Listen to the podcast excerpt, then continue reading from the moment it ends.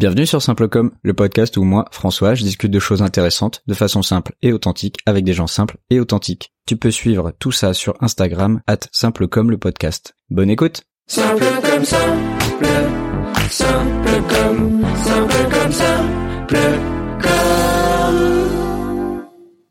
Salut à toi, auditeur et auditrice. Merci d'écouter cet épisode. Nous continuons donc notre petite série dans le Cantal avec euh, un contact qui nous a été donné par euh, Monsieur Gémarin, qui a été euh, l'objet de l'épisode précédent. Et cette fois, c'est Monsieur Journiac, 72 ans, qui a toujours vécu dans le Cantal et qui nous raconte un petit peu comment c'était avant, les épreuves qu'il a vécues et comment il a vécu sa jeunesse et l'accès à la modernisation dans la région. Donc voilà, suite de notre trip du Cantal avec Thomas, toujours à mes côtés pour cet épisode. Je te laisse en profiter. À tout à l'heure.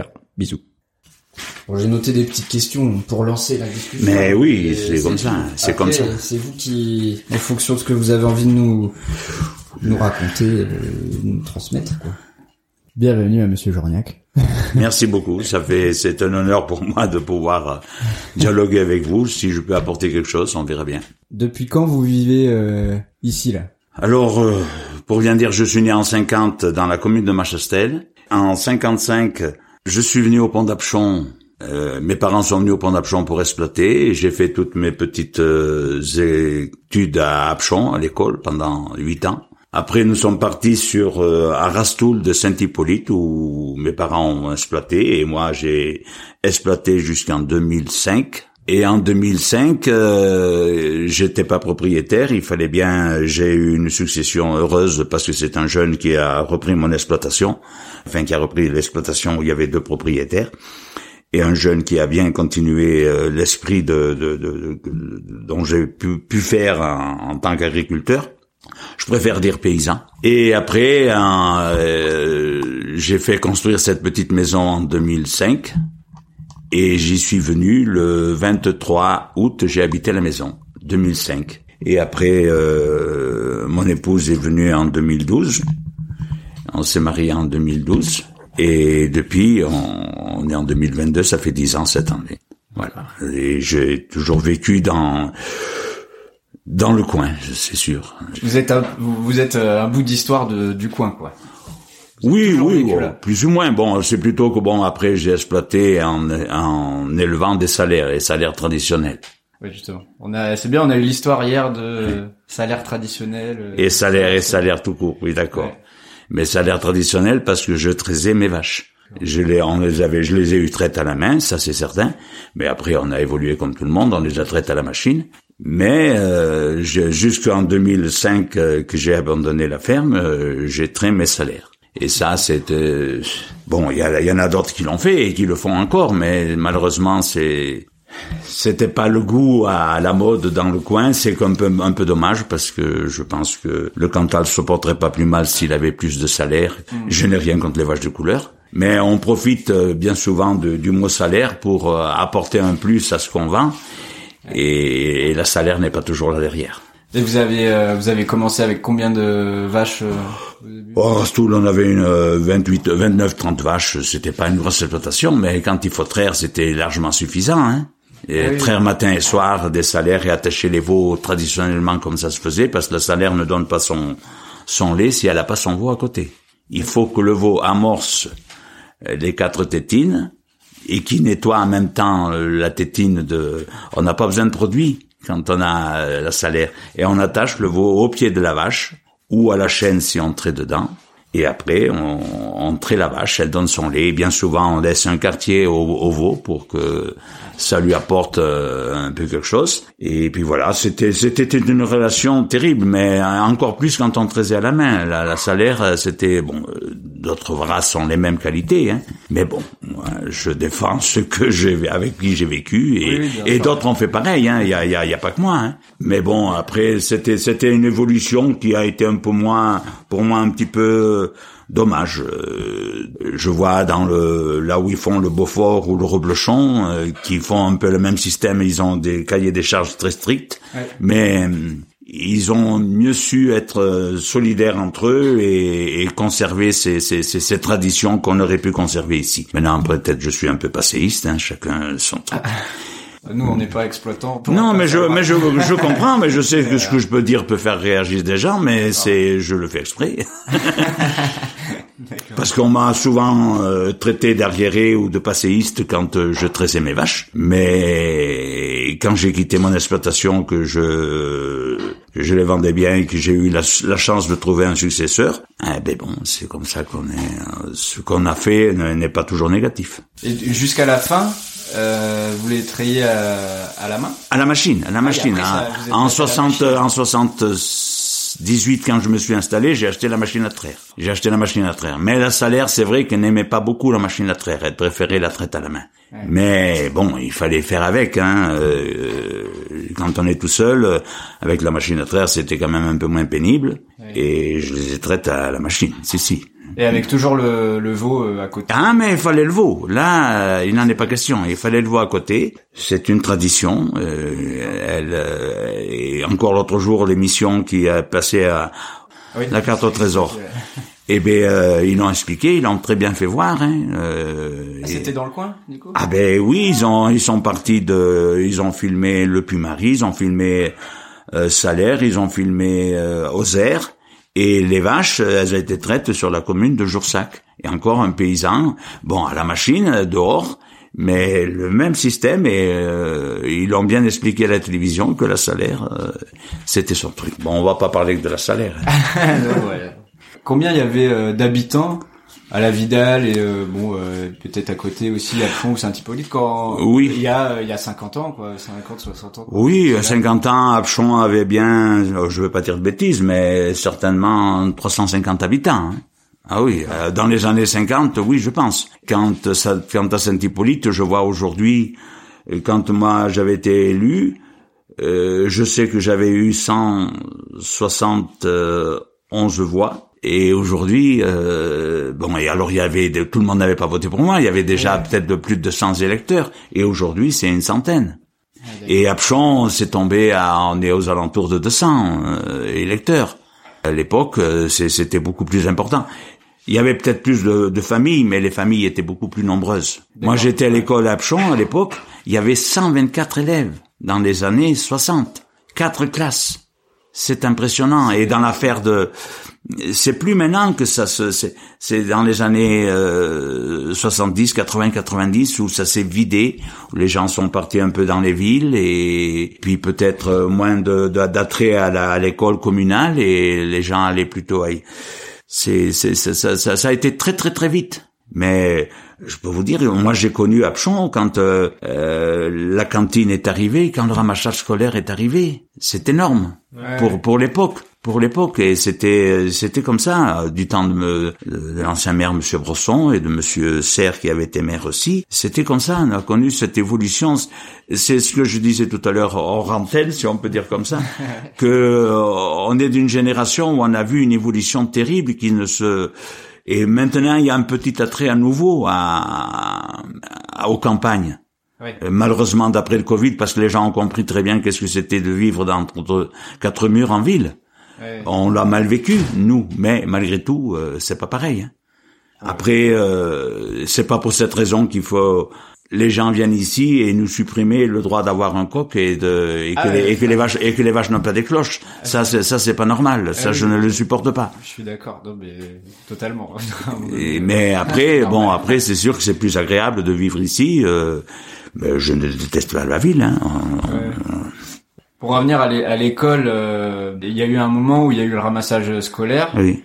C'est-à-dire qu'avant, vous alliez tout seul à l'école ou c'était Ben- les parents entre eux qui s'arrangeaient pour Non, non, allait, on allait, on allait tout seul à l'école, mais l'avantage, c'est qu'il y avait beaucoup de villages aux alentours, et on se réunissait, et d'autres enfants venaient d'autres villages, passaient au pont d'Apchon, et on montait à 7, 8 et, ou 10, des fois, à l'école Apchon, les uns derrière les autres, avec les bottes parce qu'il y avait plus de neige qu'aujourd'hui, et on allait à l'école à pied. Et même euh, euh, pour aller plus loin, même à la messe le jeudi, le dimanche, parce qu'il fallait, c'était comme ça à l'époque, il fallait y aller, mais on allait à pied. Et, d'autres étaient à la limite.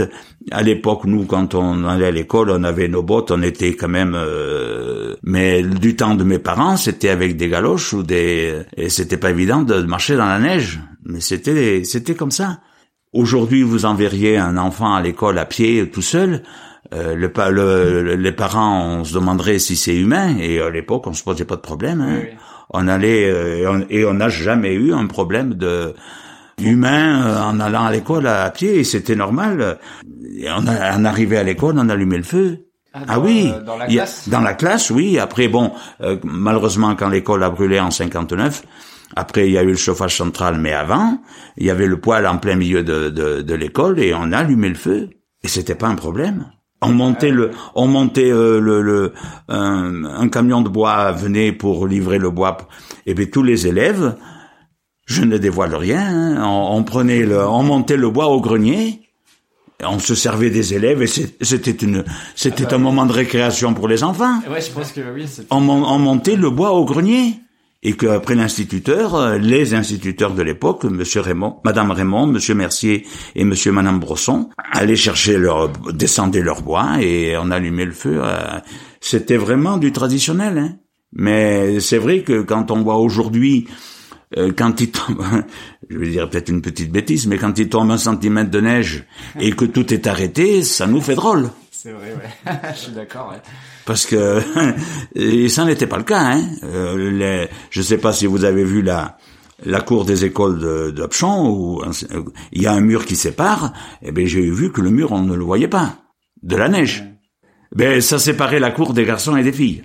Mais de la neige euh, et de tant de choses. euh, Bah, il- maintenant, vous voyez plus du tout des, des gros, euh, des grosses chutes de neige comme vous avez pu en connaître. L'année dernière, l'année dernière, euh, fin décembre et tout le mois de janvier, il est tombé une très grosse chute. Si, si, on a, Ouais. euh, je peux vous dire que nous avions de la neige. Hein, si, si, là, là. Il y a longtemps qu'il n'était pas tombé. Mais on a dit, ça y est, on a de la neige pour tout l'hiver. Et d'un seul coup, le redout est arrivé fin janvier ou, début février. On n'a rien plus connu. Mais je peux vous dire que là, on a dit, ça y est, c'est- un hiver normal Ouais. qui revient. Et puis euh, d'un seul coup, la douceur est arrivée, mais malgré tout, dans les montagnes, elle est, il en était tellement, tellement tombé que quand même au printemps dernier, il était resté plus de neige dans les montagnes qui avait alimenté encore les rivières. Tandis que cette année, comme cette année, euh, même les montagnes euh, n'ont pas eu de neige. Quoi. Il y a des variations comme ça. Mais même en tant que jeune, on a connu des hivers sans neige. Faut pas tout voir au noir ou tout voir. euh, euh, Il y en a qui disent on n'a jamais vu ça. Euh, des sécheresses, euh, moi j'en ai connu même étant jeune, même aussi. Mais le problème c'est que ça se répète plus souvent. Quand il fait chaud, il fait beaucoup plus chaud et c'est plus souvent. Et quand il pleut des fois où c'est c'est c'est en abondance et tout d'un coup après ça s'arrête pendant deux mois. Après, euh, moi, un 17 janvier au pont d'Apchon, euh, je suis monté à l'école, et ben toutes les plaines de- du pont d'Apchon étaient inondées et l'eau touchait le, le- la maison. Un 17 janvier, je peux vous le dire. Hein, et ça, c'était impressionnant de voir. euh, Il y avait une fonte de neige rapide. Et voilà, moi, j'ai, quand je suis parti le matin à l'école, j'ai dit comment ça sera ce soir. Quand je suis revenu, l'eau s'était retirée, mais bon, j'étais gamin. Pour euh, revenir à, à avant, c'est un peu les l'histoire qui nous intéresse. Oui, plus, plus, plus tôt, plus tôt. Euh, quels étaient les métiers des gens euh, qui, qui vivaient, et qui travaillaient ici? Est-ce qu'il y avait que des agriculteurs ou il y avait d'autres métiers qui dans, permettaient euh, aussi de vivre dans les villages, euh, bon, dans les villages au dehors de la commune, c'était beaucoup l'agriculture qui, qui, qui était prédominante. Après, il y avait des charrons, c'était pour faire les chars, les chars qu'on fanait pour ramasser le foin. Aujourd'hui, Ouais. c'est des remorques avec doubles essieux, mais à l'époque, c'était des chars en bois, et il fallait bien que ça se fasse, et ça se faisait sur place. Et il y avait, il y avait ces genres de métiers. Après, des plombiers, il y en avait certainement beaucoup moins qu'aujourd'hui, parce que l'eau, moi j'ai connu, j'ai vécu sans eau courante à la maison. C'est, c'est pas, c'est pas tellement vieux, j'ai pas quand Oui, même oui. euh, 100 ans. Non mais oui. Et, et j'ai vu arriver de la lumière au pont d'Apchon en 56 ou 7. Aujourd'hui, on est malheureux quand on voit un poteau. À l'époque, quand on a eu le poteau au pied de la maison, on était content. Ouais, Parce ouais. que le soir, on a tourné la- le bouton, on avait la lumière. Eh oui. C'est, énorme. On se rend pas compte, hein, quand vous avez été, ah, on avait ça, hein, pour nous, pour nous éclairer. Ouais. Et c'est pas évident. Et le chauffage, c'était le, l'âtre euh, avec la cheminée. hein. Il y avait bien une cuisinière, mais vous savez, c'était pas, euh, c'était pas le chauffage central. Hein. Euh, en 56, quand il y a eu le grand froid, euh, ça a été terrible. Mais euh, mes parents euh, ont connu des choses encore beaucoup plus dures que nous. Euh, ça, ça n'avait rien à voir. L'agriculture était beaucoup plus euh, plus manuelle que, que moi j'ai connu. Du jour au lendemain, ça, ça a été très très très vite. Parce que c'était vraiment manuel. Mon grand-père, quand il qui a été au pont d'Apchon aussi, c'était fauché à la faute toute toute l'exploitation à la main. Vous vous rendez compte aujourd'hui quand on voit les tracteurs qui fauchent devant et de chaque côté, euh, qui font euh, 9 ou 10 mètres en même temps, euh, c'était pas évident. Euh, c'était pas la même vie, c'était pas la même vie. Oui, oui. Alors après, elle, était peut-être euh, plus plus sociale. Les gens se, il y avait pas la télévision, Oui, Euh, se rejoignaient beaucoup plus et se voyaient beaucoup plus. Il y avait plus de, il y avait plus d'entraide aussi. Plus d'entraide, moins jaloux entre eux, entre eux. Ouais. Il y avait plus d'entraide. C'est sûr que ça n'avait rien à voir. Mais après, euh, on n'a pas toujours vu. Peut-être elle pleurait moins qu'aujourd'hui, les nos, nos grands-mères, mais euh, ça devait pas toujours très marrant. Hein. Ma grand-mère ici à la Vidal a eu neuf enfants. Le premier est né en 96 et mon père est né en 15. Euh, ça Ah va ouais. vite, hein. Ah oui. Oui, ça va vite, hein. Je suis en train de, Et oui, oui. Et 96 de de 800, ouais. de, de, de 1800, mais, mais c'est comme ça. Je connais toutes les dates de, de naissance de mes oncles. Et euh, mais je peux vous dire que et mon épouse est là pareil. Elle peut dire la même chose qu'elle est, elle, est- elle vient de la Lozère. euh, C'était pareil, hein. Elle peut pas Mais- à côté. Non, mais elles peuvent dire. Mais c'est vrai. Alors moi, je suis pas passé. euh, dire qu'à l'époque c'était mieux. Moi, j'aime bien la vie qu'on vit aujourd'hui, mais il faut être, faut pas toujours écouter la télévision et de voir tout ce qui est négatif. Oui. Le, le Covid, euh, c'était à outrance pendant des, Ouais. des journées et des journées. Euh, après, ça a été euh, la guerre en Ukraine, c'est tous les jours, c'est tous les jours. Maintenant, c'est les feux et malheureusement en, en, en Gironde et c'est tous les jours, tous les jours. Et puis peut-être ce soir, il sera tombé quelques grêlons comme des œufs et on parlera des grêlons. Oui, oui, bah, Il un- faut faire de l'audience. C'est un enchaînement, c'est tout. C'est un enchaînement. Alors moi, je suis pas pessimiste de nature. Vous avez raison. Non. Il faut. Non, parce que euh, c'est vrai que euh, le Covid, je l'ai mal vécu. Je l'ai mal vécu parce que c'était tous les dimanches qu'on va essayer d'amuser les personnes d'un certain âge et, et moi-même. Et mon épouse peut le dire, j'étais désagréable pendant ce temps-là. J'étais pas désagréable, mais et, et puis euh, les gens d'en haut euh, pensent vraiment que peut-être au niveau du Covid, tant de choses, il y a que l'économie qui compte. Il y a la relation humaine qui compte aussi. Ouais, Il y a des gens qui sont partis dans l'au-delà, euh, dans l'isolement le plus, le plus total, hein, tout seul, euh, oui, sans personne avec eux. sans personne avec eux. Et ici, en plus, dans les campagnes, euh, nous étions dimanche dernier à Chélade. Eh bien, il y a des gens d'Aurillac qui sont venus, euh, une personne qui était malheureusement, sa épouse était décédée, pour sortir de de la tristesse. Et ils ces gens-là viennent au bal. Ouais. Pour trouver des amis, s'amuser un petit peu, vivre. Ouais, ouais, bah, c'est sûr, il y a, il y a besoin Et de bon, alors bien gens, sûr, euh, quand vous parlez à, à Paris d'un petit bal où il y a 50 ou 100 personnes, ils ont l'impression que c'est rien du tout. Il y a que le zénith qui compte. Mais il n'y a pas que ça. Ouais, évidemment, mais c'est sûr. Là, là, on voit des gens tout seuls, et malheureusement, et qui viennent à ces moments-là, et moi, je pense qu'ils se plaisent maintenant. Ouais, mais je pense aussi. Est-ce que c'est une tradition, le bal? Ça existe depuis euh, dans La, les la- nuit des temps, la 50, nuit des temps. 60, ouais. Oui, mais euh, malgré tout, malgré tout, c'est un certain âge. euh, malheureusement, certains s'en vont et derrière la jeunesse, les gens de 50 et 60 ans sont pas trop là pour euh, remplacer ceux qui s'en vont. Il y en a bien quelques-uns. Il y en a bien quelques-uns. Euh, mais euh, l'autre jour, nous étions à Chélade, et bien quelqu'un d'Apchon, un couple t- assez jeune, peut-être euh, 40-50 ans, et euh, ils dansaient super bien, et on, a, on est rentré en contact, et puis on, on s'est trouvé qu'on on connaissait les grands-parents de ces gens-là. Et comme quoi, euh, mais mais il faut parler, Oui, il faut aller voir les gens. il faut parler. Hein, si si vous restez dans votre coin, euh, faut parler. Bon, euh, ma, ma- mon grand-père était très bavard, ma mère aussi, et moi je le suis.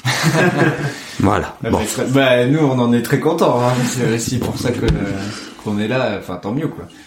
Comment se passait un peu la l'amusement entre guillemets euh, ou en tout cas les sorties avant euh, voilà jusqu'aux années euh, 70 peut-être Oui. comparé à maintenant parce que je Mais pense oui. qu'un bal de 2010 n'a rien à voir avec celui de, de, de, de- du début du siècle. Mais euh, je peux vous dire qu'à l'époque, même dans des villages comme la Vidal, vous aviez la Bastide, de- des villages comme ça, il y avait peut-être 50-60 personnes à l'époque dans ces petits villages. c'était certainement euh, rudimentaire, mais euh, il y avait un accordéoniste dans chaque dans chaque village. Et euh, il prenait l'accordéon et après la tuade du cochon ou euh, la fin de la fenaison ou tant de choses, c'était l'accordéon et, et la festivité dans la simplicité la plus totale. Et il dansait avec les sabots. Mais c'était ça les relations. Quand euh, il y a eu le Covid, moi je disais on va faire comme euh, pendant la guerre, on va faire des bals clandestins. Je vais peut-être me faire, euh, mais je, ça n'a pas d'importance, je, je, je, je peux le dire. Mais pendant la guerre, combien de bals clandestins ont eu lieu? Dans les bureaux, dans les montagnes. Et il y avait un guet qui, qui faisait si quelqu'un des gendarmes arrivait pour euh, dénoncer la chose et euh, aussitôt euh, tout se pliait et les gendarmes les gendarmes voyaient rien. Et même dans les villages c'était des balles. Alors ça c'était pendant la restriction. Mais après les balles de village existaient et les balles d'Apchon, euh, bien sûr, ou d'Apchon ou, ou de toutes les autres communes, ça existait. C'était beaucoup plus rudimentaire. Euh, ils prenaient une chaise, ils montaient sur une table et les grelots aux pieds, l'accordéon tout seul. Il n'y avait pas les sonos il n'y avait pas, euh, il y avait pas de problème de, de, de transmission. Hein. C'était, c'était direct. Mais j'ai des témoignages de mes grands-parents de l'époque, mes parents bien sûr, mais de mes grands-parents qui aimaient énormément la musique. C'était la simplicité même. Euh, Bon, aujourd'hui, c'est plus technique, c'est différent, mais bon, ça aide bien. Hein Oui, oui, ça aide aussi. euh, si- ça aide aussi. Il faut, faut savoir évoluer. S'il y a plus d'ac- d'accordéonistes euh, dans le village. euh, Euh, encore jouer, bon euh, le Cantal, la Corrèze, la Lozère, encore même le Puy-de-Dôme. Il y a des accordéonistes. Si si, il y a des. Mais c'est pas c'est pas le même le même système qu'il y a euh, 70 ans, ça c'est sûr. Hein. Mais il faut que ça perdure et il faut que la jeunesse n'ait pas honte de venir à ces à ces genres de manifestations parce que c'est la vie. Oui, oui. Il n'y a pas que la techno qui compte. Mais du coup, c'est des balles euh, de danse trad ou c'est des danses traditionnelles ou c'est des balles... Oui, mais moderne aussi, hein. Moderne aussi, ça ne nous empêche pas de faire des slows, même de faire de jouer du disco. Si, si, si, à l'accordéon, si, si. Bon, il y a pourvu qu'il y ait le tempo derrière, euh, ça nous arrive. Après, bien sûr que c'est plus des, des valses, des tangos, et même, mais malheureusement, même la bourrée, qui est la danse traditionnelle du coin, euh, tout doucement, ça se, ça se perd un peu, hein. Euh, la Lozère ou l'Aveyron l'a beaucoup plus gardé. Les jeunes dansent beaucoup plus que chez nous, de ce genre de musique traditionnelle. C'est dommage. Moi, j'étais président du groupe folklorique d'Orionnes Montagne pendant quelques années. J'en ai fait partie pendant 40 ans. Donc, je sais. Mais c'est vrai qu'aujourd'hui, ils ont du mal à vivre parce que les fêtes ne les invitent plus, euh, ça n'a plus le même attrait qu'il y a 25 ou 30 ans quand il y avait ces groupes folkloriques et c'est un peu dommage et les jeunes euh, euh, quand elles sont toutes jeunes euh, ou oui ils sont tout jeunes c'est c'est très bien de faire partir d'un groupe et d'une fois qu'ils ont 14 ou 15 ans ou 17 ans qu'on leur dit qu'est-ce que tu fais là c'est ringard Oui, et ils s'en vont. Mais malgré tout s'ils ont appris à danser ils sauront danser toute la vie. Il y a pas longtemps, euh, c'était la fête de la musique. Hmm. Et il y avait euh, un groupe de danse traditionnelle et ils organisaient des rondes. Vraiment, euh, c'est hyper hyper bien. Quoi. Oui, De tu sais, danser, hyper bien. de Je- danser avec les gens. euh, Mais, mais c'est sûr, c'est convivial et c'était comme ça. Alors, la, la Bretagne a mieux défendu que nous Oui. ce, ce genre de choses. Ouais. Euh, L'autre jour, il y avait une émission sur le pays basque. C'est pareil, les chants basques, ils sont chauds là-bas. Ouais. Ils aiment ça. Et euh, nous, on baisse peut-être un petit peu les bras. C'est pour ça qu'il faut garder ce genre de choses euh, traditionnelles. C'est pas meilleur que d'autres- chose, mais c'est c'est quand même notre identité. C'est un bout de l'histoire aussi qui. C'est un bout de l'histoire, c'est un bout de l'histoire. Euh, on est peut-être d'une génération où on peut on peut raconter notre vie. J'aimerais bien que les jeunes, un jour, quand j'aurai mon âge, puissent la raconter. Oui, oui, que. C'est c'est beaucoup plus beaucoup plus figé aujourd'hui. Bon, après c'est peut-être parce que j'ai 72 ans, hein. Oui, oui. Je vois pas les choses pareilles. Vous êtes jeune, euh, vous, vous, vous pouvez raconter la vôtre, mais c'est inté- c'est c'est super que des jeunes comme vous s'intéressent à ce genre de choses. Ouais, ben, je trouve que on a besoin de ça, nous aussi, de, Mais oui, de retrouver des choses qui, euh, qui se vivaient, entre guillemets, vraiment, qui étaient pas à travers un écran, qui étaient pas à travers le regard de d'autres gens, tout à fait. que les autres gens peuvent porter sur ce que font euh, les personnes. Et, et puis aussi, voilà, savoir comment c'était avant. euh, si on, si on y revient dessus, par exemple, vous disiez, il y avait pas l'eau potable, il y avait pas l'électricité. Que- comment vous faisiez pour euh, pour boire au quotidien, pour euh, Eh ben- pour laver la maison, pour laver vos vêtements C'était euh, comme ça. tout Eh ben, euh, nous étions, bon, moi je parle de moi parce que c'est, c'est, je connais cette vie, mais nous étions au pont d'Apchon. Il y avait une source qui était à 100 mètres de la maison. On allait chercher, on allait remplir le seau d'eau. On n'avait jamais, on l'avait jamais fait analyser. Mais apparemment, elle était très bonne. Et on n'a jamais été malade.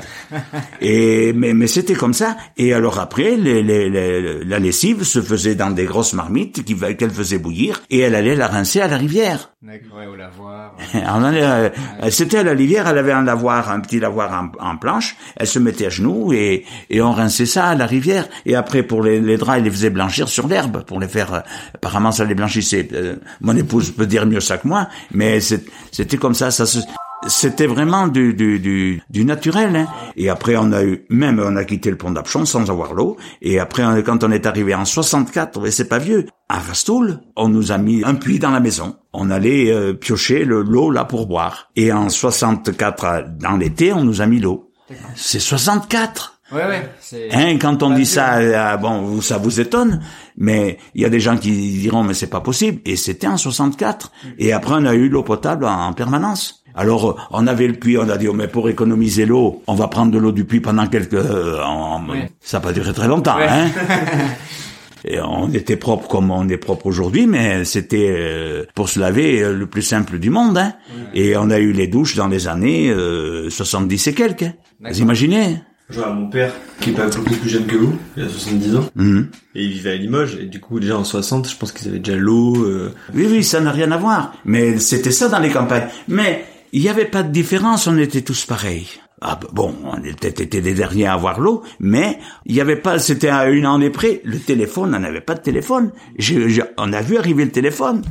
Et alors aujourd'hui, c'est un outil de, je sais pas comment on l'utilise, mais à l'époque, quand euh, quand on a eu le téléphone, c'était chaque fois quelqu'un, on nous, on nous appelait pas pour nous dire des bêtises comme des fois ça arrive aujourd'hui. Ou des fausses publicités aussi ou là. C'était quelqu'un qui vous appelait pour savoir des nouvelles. C'était un outil euh, de relation. À l'époque, c'est pour ça qu'il y avait beaucoup plus de lettres. Les, les gens correspondaient par lettres. Ça s'écrivait beaucoup plus. Euh, Je dévoile rien du tout. Euh, J'ai connu cette évolution. Je n'ai jamais fait une lettre à quelqu'un. Je peux la faire. Mais j'ai vu ma mère avec ma, qui est ma frangine qui était partie plus loin, faire des lettres toutes les, tous les huit jours pour écrire à, à ses sœurs, à ceci, cela, et quand, c'était, c'était comme ça. Alors après, bien sûr, le téléphone, ça a évité tout ce genre de choses.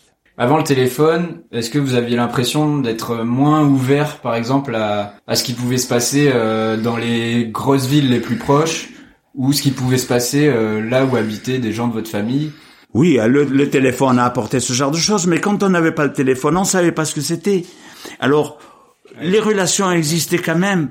À l'époque, il y avait une veillée par semaine, mais sinon deux, avec des voisins, avec de la famille. Les relations étaient comme ça. On arrivait bien à, se- à dire euh, comment on, on allait veiller, mais, mais on allait veiller sans, sans avertir. Aujourd'hui, on n'ira ja- jamais chez quelqu'un sans avertir, on vient. À l'époque, on, allait chez quelqu'un, on allait veiller dans la famille, je dis pas chez les étrangers, mais et la porte était ouverte et c'était les, les gaufres et, et, et la belote et, et la collation après.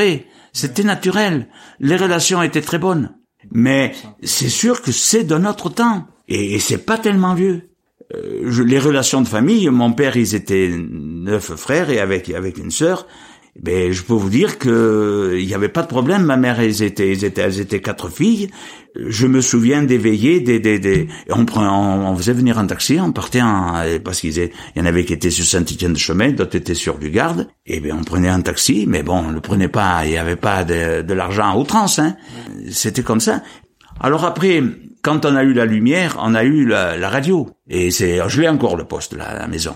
On a eu la radio. C'est une tante d'Apchon qui nous l'a donné, euh, Maria Journiac, qui m'a qui m'a donné le poste. Mais ça, vous savez, bon, c'est sûr qu'il n'y avait pas RFM, mais Radio Luxembourg et RTL et Europe 1, on a connu ça. Ça nous a beaucoup ouvert. Ça nous a ouvert sur la culture des- chanteurs et, et des informations. On, on écoutait le l'arrivée du Tour de France au, Oui, au poste radio. au poste radio. On est, c'était l'époque d'Anctil et, et de et de Poulidor. Il y, a- il y avait les pour et les contre. C'était, mais c'était c'était fou. On vivait comme ça. On n'avait pas l'impression d'être diminué. Hein. Non, non, bah évidemment, pas du tout. Euh, à partir du moment où une technologie, elle est pas encore là, Oui. euh, on peut pas se douter que ça peut être autrement. Oui, on peut pas se douter. Euh, Euh, les relations se faisaient euh, après la, la vie des villes. Moi, la première ville que j'ai connue importante, c'est quand j'ai passé mes trois jours. Je suis allé à Lyon. Euh, passer mes trois jours, euh, ça a été une journée d'horreur parce que je suis un pacifique à fond et j'aime pas l'armée. Mais bon, euh, c'est pas grave. Mais il en faut. Il Bah, en faut, il en faut malheureusement. Mais euh, j'ai trouvé ça bon. Alors après, dans les examens agricoles, on avait été à Aurillac, tout comme ça, j'avais connu. Mais après, il a fallu venir bien plus vieux pour voir ce que c'était une ville. Alors après, le folklore, euh, ça m'a fait connaître beaucoup de choses. Parce qu'on allait d'un côté de l'autre et j'ai côtoyé des gens dont mon ancien instituteur, qui était instituteur qui m'a fait l'école, et après qui est, est venu président du groupe folklorique, et on est devenus amis, il est encore en vie. Et ça, ça a été une évolution terrible. Moi, ça, ça m'a ouvert énormément. Ouais, Parce que je n'ai jamais su ce que c'était un réfectoire, je n'ai jamais su ce que c'était de, de coucher euh, dans, aller à l'école et rester dans les, hum, quand on est en pension. Ouais, Ça, j'ai pas connu ça. Et c'est, après, moi, ce genre de choses m'a, m'a ouvert énormément. Euh, j'ai deux, trois questions qui me viennent en tête. On va essayer de les faire dans l'ordre. La première, tout à l'heure, vous disiez, euh, on prenait un taxi pour aller faire des veillées. ou- C'est tout bête, hein, mais comment vous appeliez un taxi? Parce que maintenant, moi, si j'ai pas de téléphone, par exemple, je saurais pas appeler un taxi. Et oui. Et oui. Et bien le taxi c'était tout simple. Euh, c'était le même taxi qui nous conduisait à l'école. Ah, d'accord, ok. Et euh, si on allait veiller euh, le soir ou le lendemain, euh, c'était moi ou mes parents quand Ouais. ils passaient. au C'était Monsieur Brunel d'Apchon, il y a pas, il y a rien, à, y a rien à cacher. Euh, et on lui disait, mon père le, le tutoyait, tu viens nous chercher demain à telle heure le soir, et il revenait nous chercher pour rentrer. Et ça se faisait comme ça. Euh, oui, c'est vrai que ça paraît surnaturel. Bah, euh, non, maintenant, dit comme ça, Oui. on se dit, bon, bah, il y a Oui. un taxi dans la Il y a un taxi, et- oui, et oui. Tout le monde le connaît, donc on lui commande des courses. Et puis on marchait beaucoup à pied. Savoir, ouais. Euh, on était au pont d'Apchon, la laiterie était en dessous, là, à la, à la cave de l'arrivée. Ben, on n'avait pas de fromage, on a- mon père partait à pied chercher son fromage à la laiterie. Et même à l'époque, on portait le lait à la laiterie avec des ânes, il n'y avait pas le ramassage, hein. ça se faisait avec des ânes. Après le ramassage est arrivé, c'était tout à fait différent, mais il faut l'avoir connu pour pouvoir l'expliquer. Oui, oui, bien sûr. Même si on voit des photos ou des choses. Oui, oui, oui. Même moi, il y a des photos qui, que quand du, du- du début du siècle euh, 1900 et quelques, euh, c'est vrai que ça fait drôle. Parce que euh, c'était quand même, je suis né en 50, ce qui se passait en, en 1910 ou 20, c'était encore le jour et la nuit. Hop hop hop, voici la fin de la première partie avec Monsieur Journiac. Je voulais pas vous assommer avec une heure d'un coup, parce que ce qu'il a raconté est quand même très intéressant, et je voudrais que vous preniez le temps, donc voilà. Une petite demi-heure avec Monsieur Journiac. À dans deux semaines pour le prochain épisode. J'espère que celui-là vous a plu, parce que le prochain est encore mieux. Gros bisous. Simple comme simple, simple comme, simple comme simple comme.